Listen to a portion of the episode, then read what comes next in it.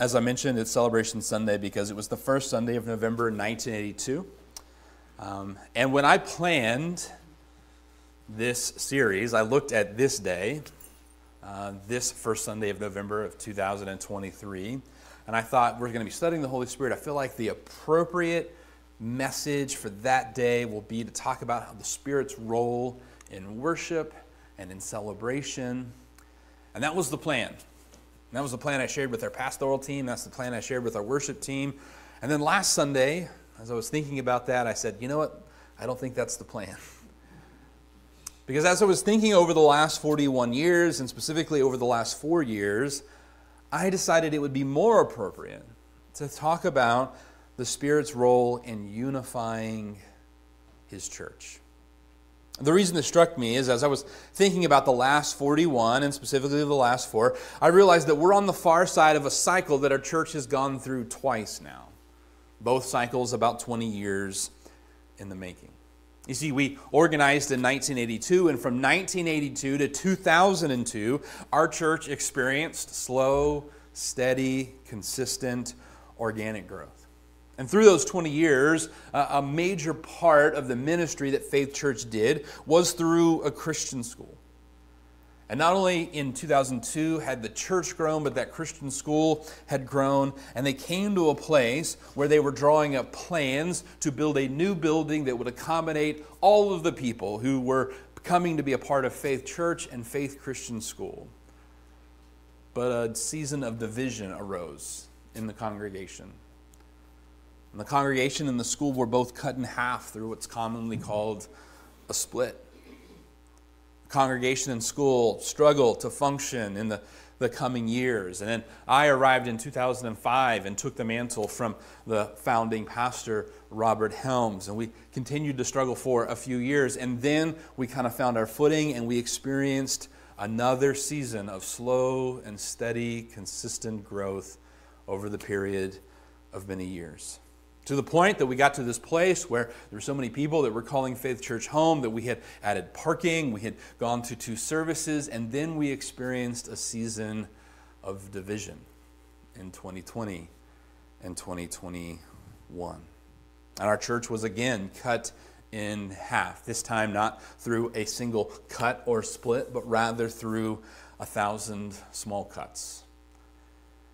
You say, Today is Celebration Sunday, Pastor Daniel. Why are you talking about these painful chapters of our church's history? This doesn't sound like something worth celebrating.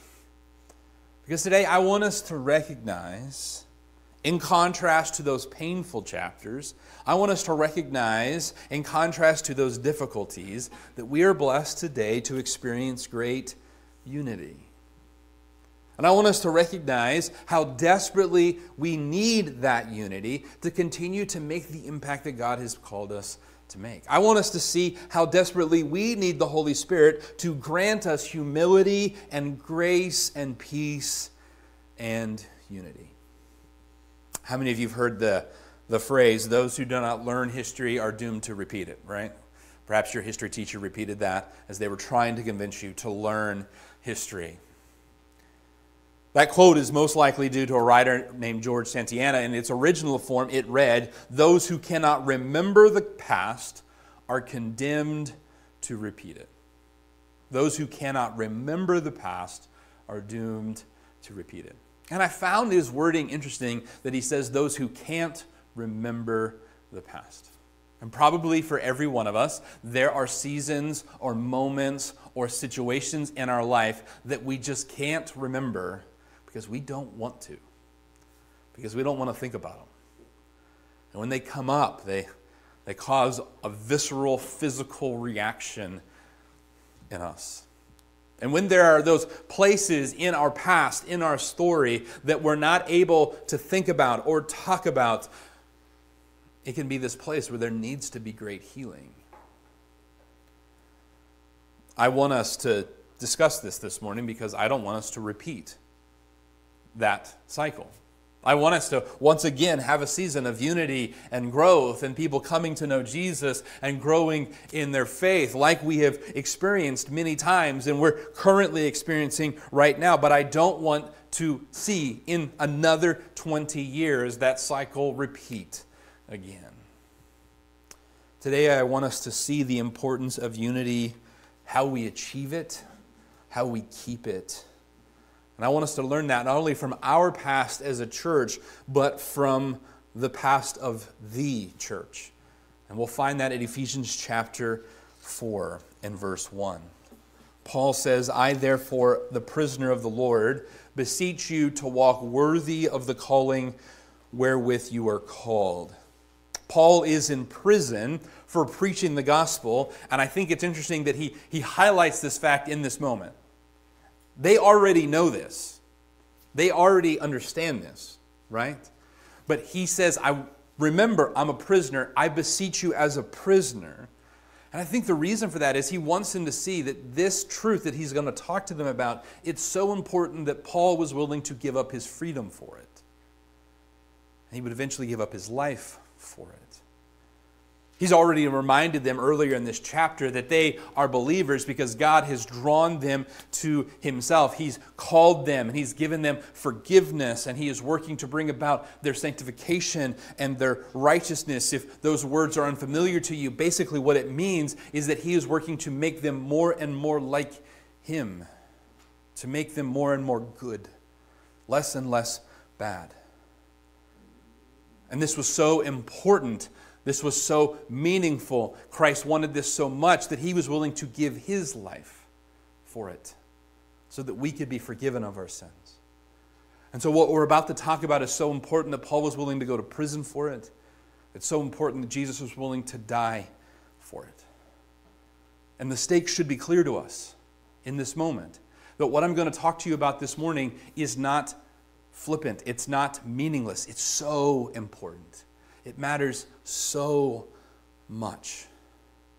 So Paul says, I beseech you to walk worthy of the calling wherewith you were called, with all lowliness and gentleness, with long suffering, bearing with one another in love, endeavoring to keep the unity of the Spirit in the bond of peace.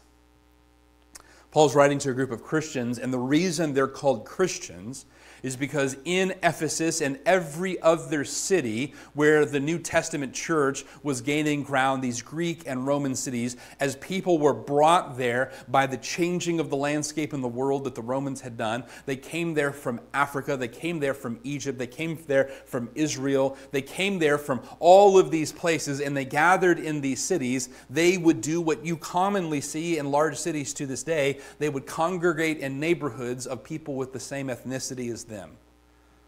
It's for that reason that you go to some cities and there's little Italy, right?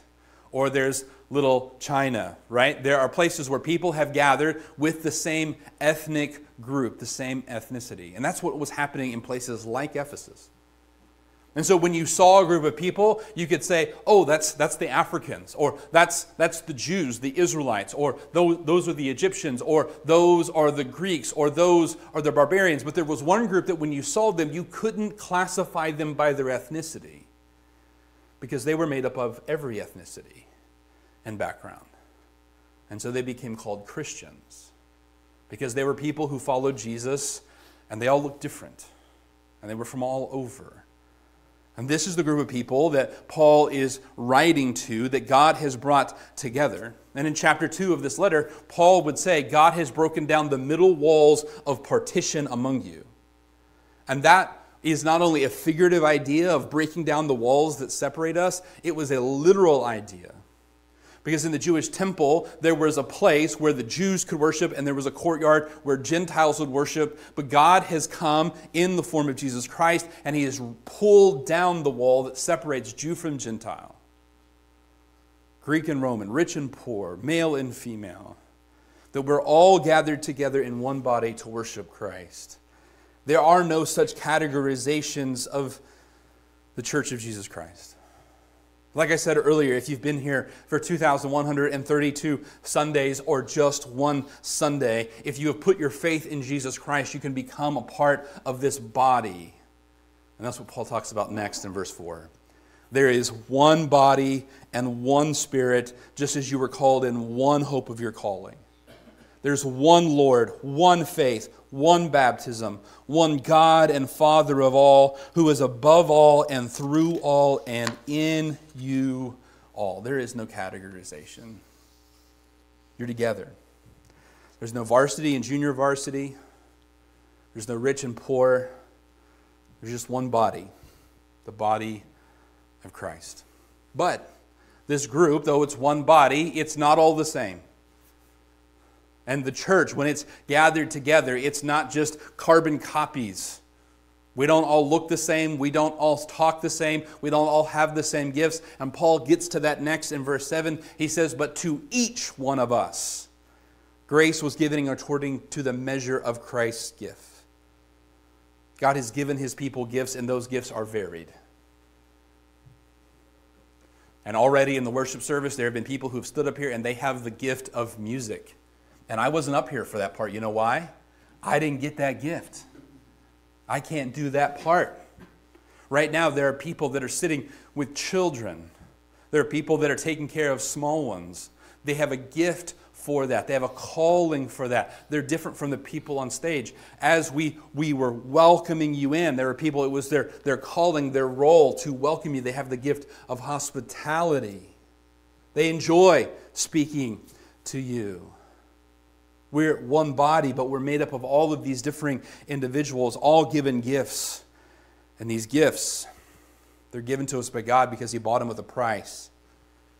Verse 8 says, Therefore, He says, when He ascended on high, He led captivity captive and gave gifts to men. How did He give these gifts? He bought them with His blood through His sacrifice on the cross for us. Verse 9 Now, this He ascended what does it mean but that he also first descended into the lower parts of the earth? He who descended is also the one who ascended far above all the heavens that he might fill all things. Jesus makes this possible because he died and he rose again. He descended to be among us. He descended into the grave. He is now risen and ascended to heaven, and he has founded and established the church to further his work. This work was so important that Jesus was willing to descend from heaven to be here among us. Is there a place you just don't like to go? I was texting with, with Don, our worship leader, the other day, and he said, I'm at the BMV. And I said, Good luck with that. And I had to go this, this a week before last. And I, when I wake up in the morning, I'm not like, man, I hope we get to go to the BMV today, right? It's not something that I really enjoy, right? When I went, there were people, they all had papers, right? They had something they needed to accomplish. Nobody was there just hanging out, right? Nobody goes to the BMV because they have great coffee, right? Nobody goes to the BMV because, like, man, it's just love, love the vibe in here. Now, let me say this the BMV in Indiana is great in comparison to the BMV in Virginia. Okay? It's, it's a, it, like, you might think it's horrible, but let me tell you, Virginia BMV would show up an hour before it opened and get in line. Okay? Completely, like, Indiana has it together. It runs well. Okay? But even in a well run license bureau, Bureau of Motor Vehicles, nobody's like, that's where I want to hang out this weekend, right?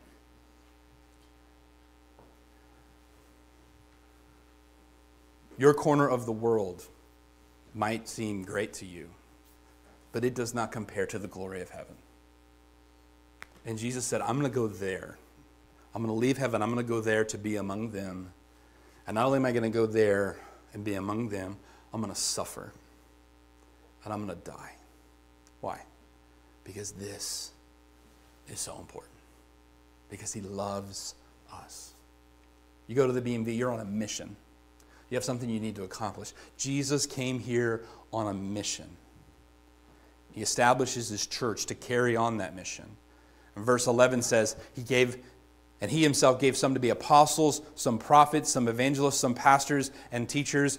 These roles, they're all varied. They're roles within the church, their callings within the church, but the mission is the same. Verse 12 for the equipping of the saints, for the work of ministry, for the edifying of the body of Christ, till we all come to the unity of faith and of the knowledge of the Son of God, to a perfect man, to the measure of the stature of the fullness of Christ. And that's what we've been trying to do for 41 years here at Faith Church to build the saints, to equip the people, to bring people closer and closer to the measure of the stature of Jesus Christ.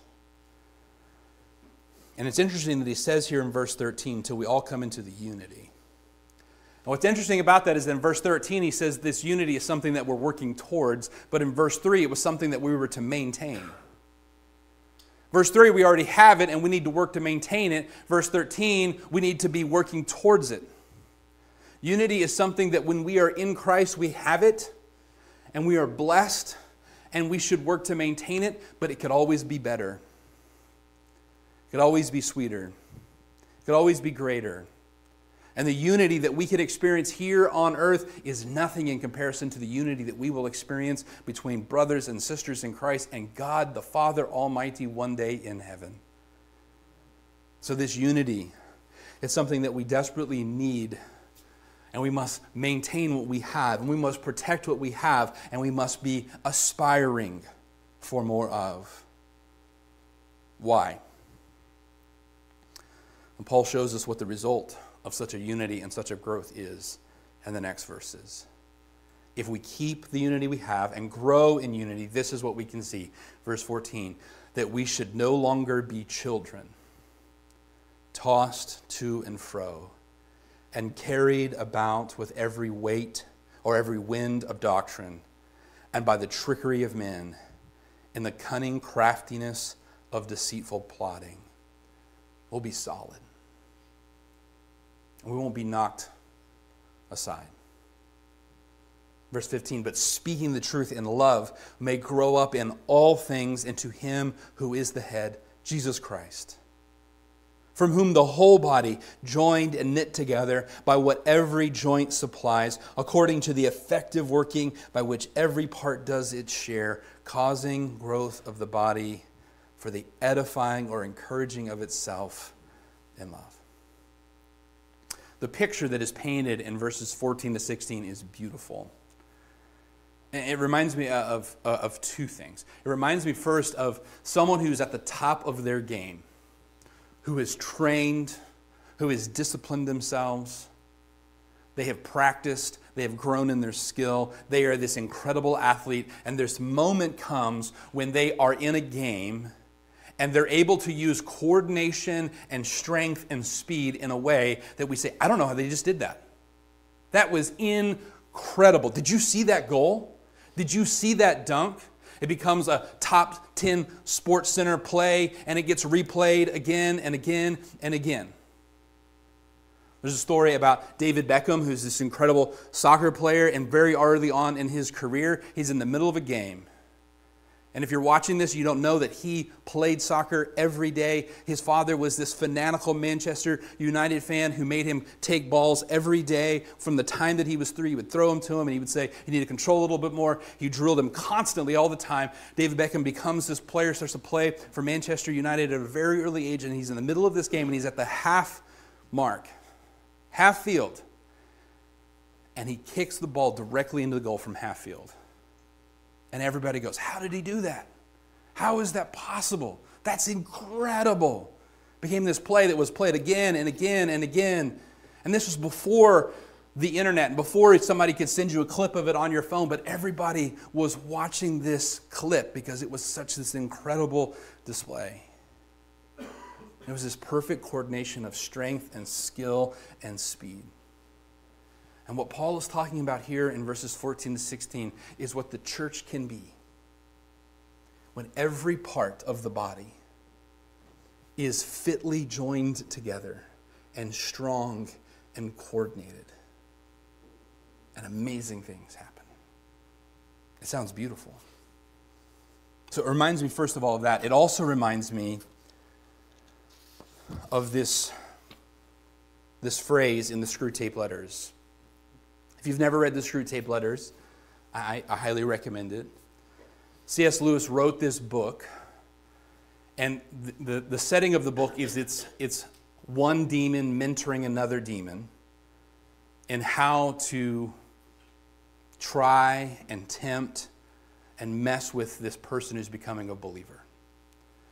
And there's a, poor, there's a part in the book where the, the, the poor soul that this demon is trying to keep from becoming a Christian, he becomes a Christian. And the mentor demon writes to the younger demon, Wormwood, and he says, I'm, I'm very disappointed that you've allowed this guy to become a Christian, and, and you're going to be punished for it. So be on the lookout. You're in trouble. But, he says, there is no need to despair. Hundreds of these adult converts have been reclaimed after a brief sojourn in the enemy's camp, in Jesus' camp, and are now with us. All the habits of the patient, this soul that they're trying to keep from becoming a believer, all the habits of the patient, both mental and bodily, are still in our favor. So he's saying, don't give up. This guy, he's still he's still got all these habits that are going to make it hard for him to follow Jesus. All of that's still in our favor. And then he says there's another ally that can help us. He says one of our greatest allies at present is the church itself. He said, Don't understand me. I do not mean the church as we see her spread throughout all time and space and rooted in eternity, terrible as an army with banners. That, I confess, is a spectacle which, I, which makes our boldest tempters uneasy. The way Paul describes the church in Ephesians 4, 4 14 to 16 reminds me of him saying, A terrible army with banners, stretched out across time and space, rooted in eternity, that makes the boldest of demons shake. That is what is portrayed in 14 to 16. That is what we are called to be. The demon continues. But fortunately, that is quite invisible to humans. And all your patience, all your souls that you are working on sees is the half finished sham erection on the new building estate. And when he goes inside the church, he sees the local grocer with a rather oily expression on his face who bustles up to him and hands him a little shiny book containing a liturgy which neither of them understands. He gets to his pew and he looks around him and he sees just that selection of his neighbors whom he's been trying to avoid. He says to the demon, You want to lean pretty heavily on these neighbors make his mind flit to and fro between the expression of the body of Christ and the actual faces in the pew next to him. It matters very little, of course, what kind of people the next pew really contains. You may know of one of them as a great warrior on the enemy's side. Doesn't matter. Provided that any of these neighbors is singing out of tune or has boots that squeak, has double chins, wears odd clothes, because your patient will quite easily believe that their religion must be, for, must be somehow ridiculous. You see, the church is made up of ordinary people, imperfect people, with double chins, triple chins, shoes that squeak, people that sing off tune. And what Satan will do is he will use the imperfections and the ordinariness of the people in our church against the mission of the church. I do not believe that's an accident that both seasons of division that have come against Faith Church have come when we were seeing the greatest measure of the fulfillment of our mission and when we stood at the brink of a major step forward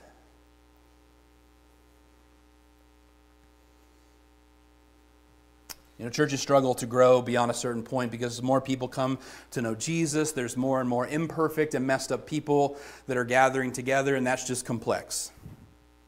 But also, it's because Satan is at work against the church, seeking to cause division. It is spiritual warfare. And if you doubt this, look down a few verses with me at Ephesians chapter 4 and verse 26. It says, Be angry and do not sin. Do not let the sun go down on your wrath, neither give place to the devil. And the word place in verse 27, it's the same word that you would get a foothold. It's the same word for an army. They go and they, they land on a beach and they set up a base. They set up a beachhead where they can land their troops, where they can land their supplies. And what Paul is saying is that when we hold anger in our hearts and it becomes bitterness, we are allowing Satan to set up camp, to set up a forward operating base in our hearts, in our lives, in our church. And not only do we invite Satan to set up camp when we allow anger to turn into bitterness, this passage shows us that we hinder the work of the Spirit as well. Because look at verse 30. Do not grieve the Holy Spirit of God, by whom you have been sealed for the day of redemption. Let all bitterness and wrath and anger and clamor and evil speaking be put away from you with all malice. By the way, malice means hatred. Clamor could be drama. Verse 32 And be kind to one another, tenderhearted, forgiving one another, even as God in Christ forgave you. You know what we see in this, this verse, in this passage? We see that the Holy Spirit is not some inanimate force but he is a personal God, like we've been talking about.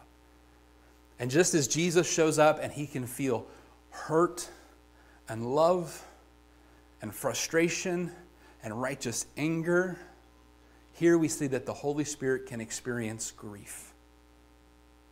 Do not grieve the Holy Spirit. You know what causes the Holy Spirit grief? When he sees that God the Son has given himself for God's people, has forgiven them of their brokenness and their sin. And he sees that while God has done that for Christ's sake for each of us, we are unwilling to do it for one another. And it grieves the Holy Spirit. And in this spiritual warfare, anger and bitterness simultaneously gives advantage gives room to Satan and hinders the work of the Spirit. And you know what's wild? Just this, this isn't in Scripture, this is my personal experience. My personal experience is that this does not usually happen over some major doctrinal issue. It does not happen over same, some, some issue of morality doesn't happen because someone's sleeping with someone's spouse. It's not stolen money. It's not false doctrine. It's simply this someone is offended. And it grows. And it grows. You see, anger and bitterness are like cancer. The earlier you detect it and deal with it, the better. Because it never stays dormant, it always grows it always spreads. The longer it goes, the more it grows. And the problem we run into is when it's grown into this horrible, malignant, spreading mass in our hearts and in our church body. And even when we attempt to do the hard thing of surgery and cut it out, we walk away hoping, wondering, did we get it all? Or does some of it still remain? So, what do we do? This is a serious threat. What do we do? Well, prevention is great. Best way to beat cancer is not get it. How do we prevent this cancer of anger, bitterness, and division? What did Paul tell us in this passage? Walk worthy of the calling which you were called, with all lowliness and gentleness, with long suffering bearing with one another in love, endeavoring to keep the unity of the Spirit in the bond of peace. You know what is a great preventative against division? Humility, patience, love. Pastor Eric will be preaching to us at the end of this month about all of these things that are the fruit of the Spirit, a product of the Spirit's presence in our lives. And when the Spirit is present, these things bubble up in us organically. In that same letter, in the Screwtape letters, where the seasoned demon is writing to his apprentice, he says to Wormwood, Wormwood, he says, if the patient knows that the woman with the absurd hat in the pew is a fanatical bridge player, or the man with the squeaky shoes is a miser, your task is so much easier. All you have to do is keep out of his mind the question if I, being what I am, can consider that I am in some sense a Christian, why should the different vices of those other people in the next pew prove that their religion is merely hypocrisy. The demon continues You may ask whether it is possible to keep such an obvious thought from recurring in a human mind. I tell you, it is. What does he say? He's saying, Listen, the way that you get him to grow to not like the people in the pew next to him is show them show him all of their faults and hide from him his own faults don't allow him to think about the fact that he has experienced grace, even though yet he is still imperfect. Make him to think on the fact that if those people are not yet perfect, they must not really be real. The demon goes on. He has not been long enough with the enemy. He's not been following Jesus long enough to have any real humility yet. And what he says, even on his knees, about his own sinfulness is parrot talk. At the bottom of his heart, he still believes he's run up a very favorable credit. Keep him in that state of mind as long as you can. Do you hear what the demon in the story is saying? He's saying, feed his pride and his ego, and that'll create all the division we need.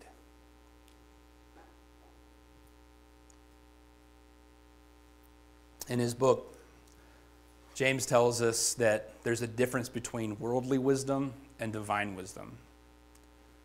He tells us that worldly wisdom is self seeking. And he says that that self seeking worldly wisdom will lead to division. James 3:15 says this wisdom does not descend from above but is earthly sensual demonic. For where envy and self-seeking exist confusion and every evil thing are there. But the wisdom from above is pure peaceable gentle willing to yield full of mercy and good fruits without partiality and without hypocrisy. Todd Parrish recently preached on this passage in James and he likened the earthly wisdom to the political savvy that so many people use and deploy. And it's really amazing. I mean, you, you watch it and it's, it's, it's kind of, you just, it's, it's almost like watching a magician work, right? Something will come out about a politician that you're like, oh, there's no way he can survive this. And somehow he twists it to make it like it's actually a good thing. Yeah, I know the reports are out that I cheat on my wife, but you can know that I'm always going to do what's best for me. And somehow that's good for us or something along those lines. And people are like, yeah, I like that guy. and there's this worldly wisdom that always finds a way to make ourselves look good. Parrish said in his sermon, this wisdom is subhuman, animalistic, cunning that oozes up from below from the pits of hell. And this is important. Hang with me, okay? This is important.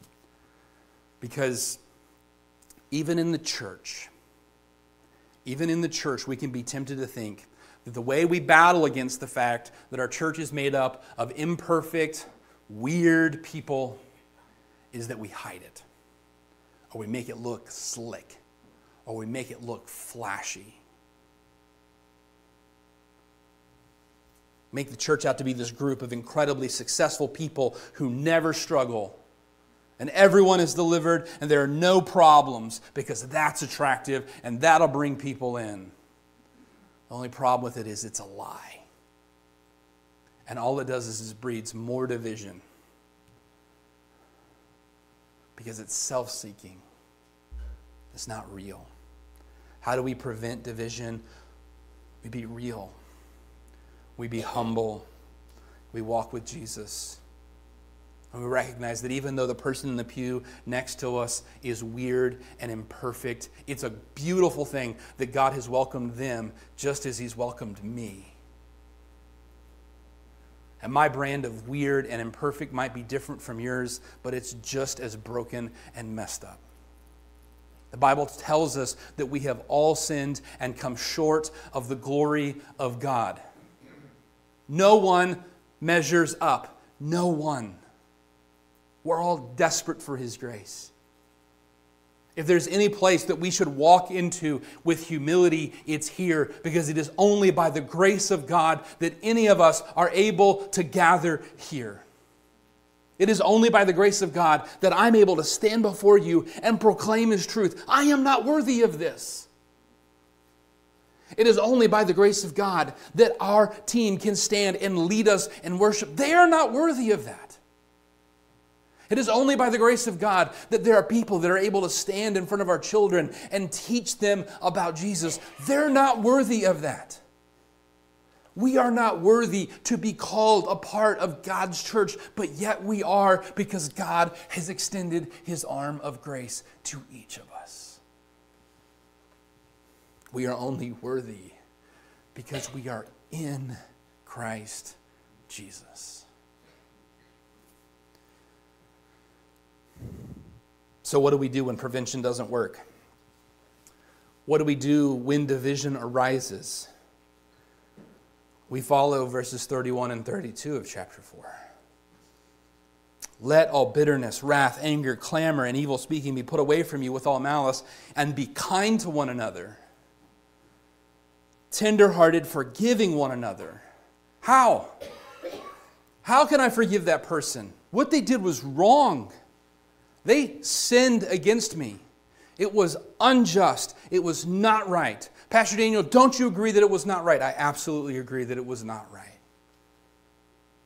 Well, how do I forgive them?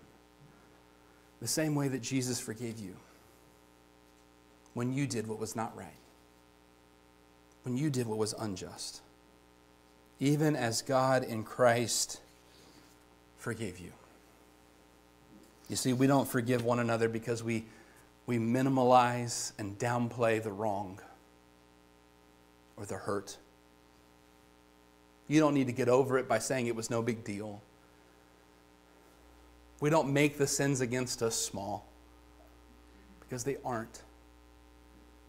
We make the cross of Christ big because it is. We don't make the sins of others against us meaningless because they aren't. We make the grace of Jesus Christ overwhelming because it is. We look at the cross. We look at Christ's sacrifice for us. And when we do that, it is so much easier to be forgiving and to be tenderhearted. Uh, you were so kind uh, a couple of weeks ago that you gave um, our pastors, including me, uh, pastor appreciation gifts.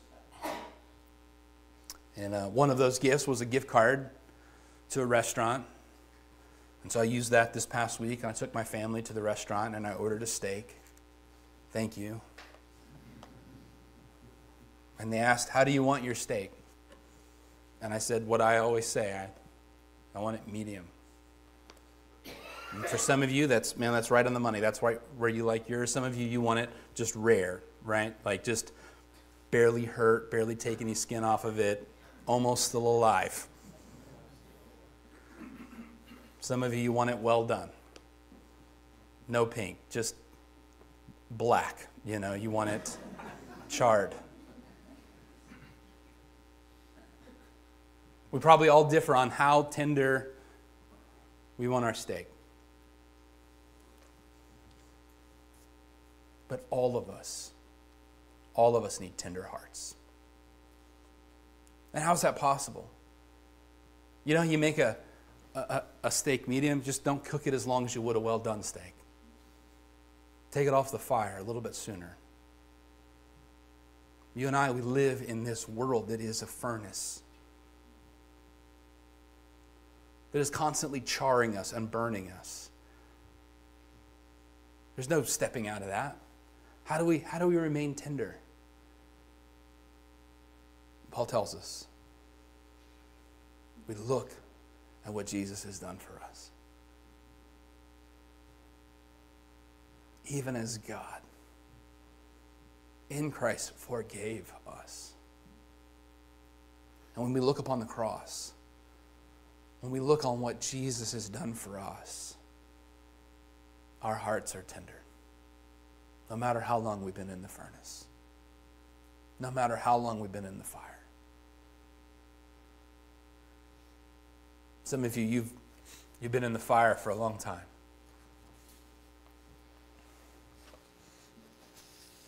You're pretty charred and hardened, and hurt and scarred. Friend, I believe, I know that if you look to Jesus, your heart can be tender again and forgiving again, even as God repeatedly shows us mercy. Why is unity so important? Because we need to continually come together and be reminded of what Jesus has done for us. Let's bow our heads for a word of prayer.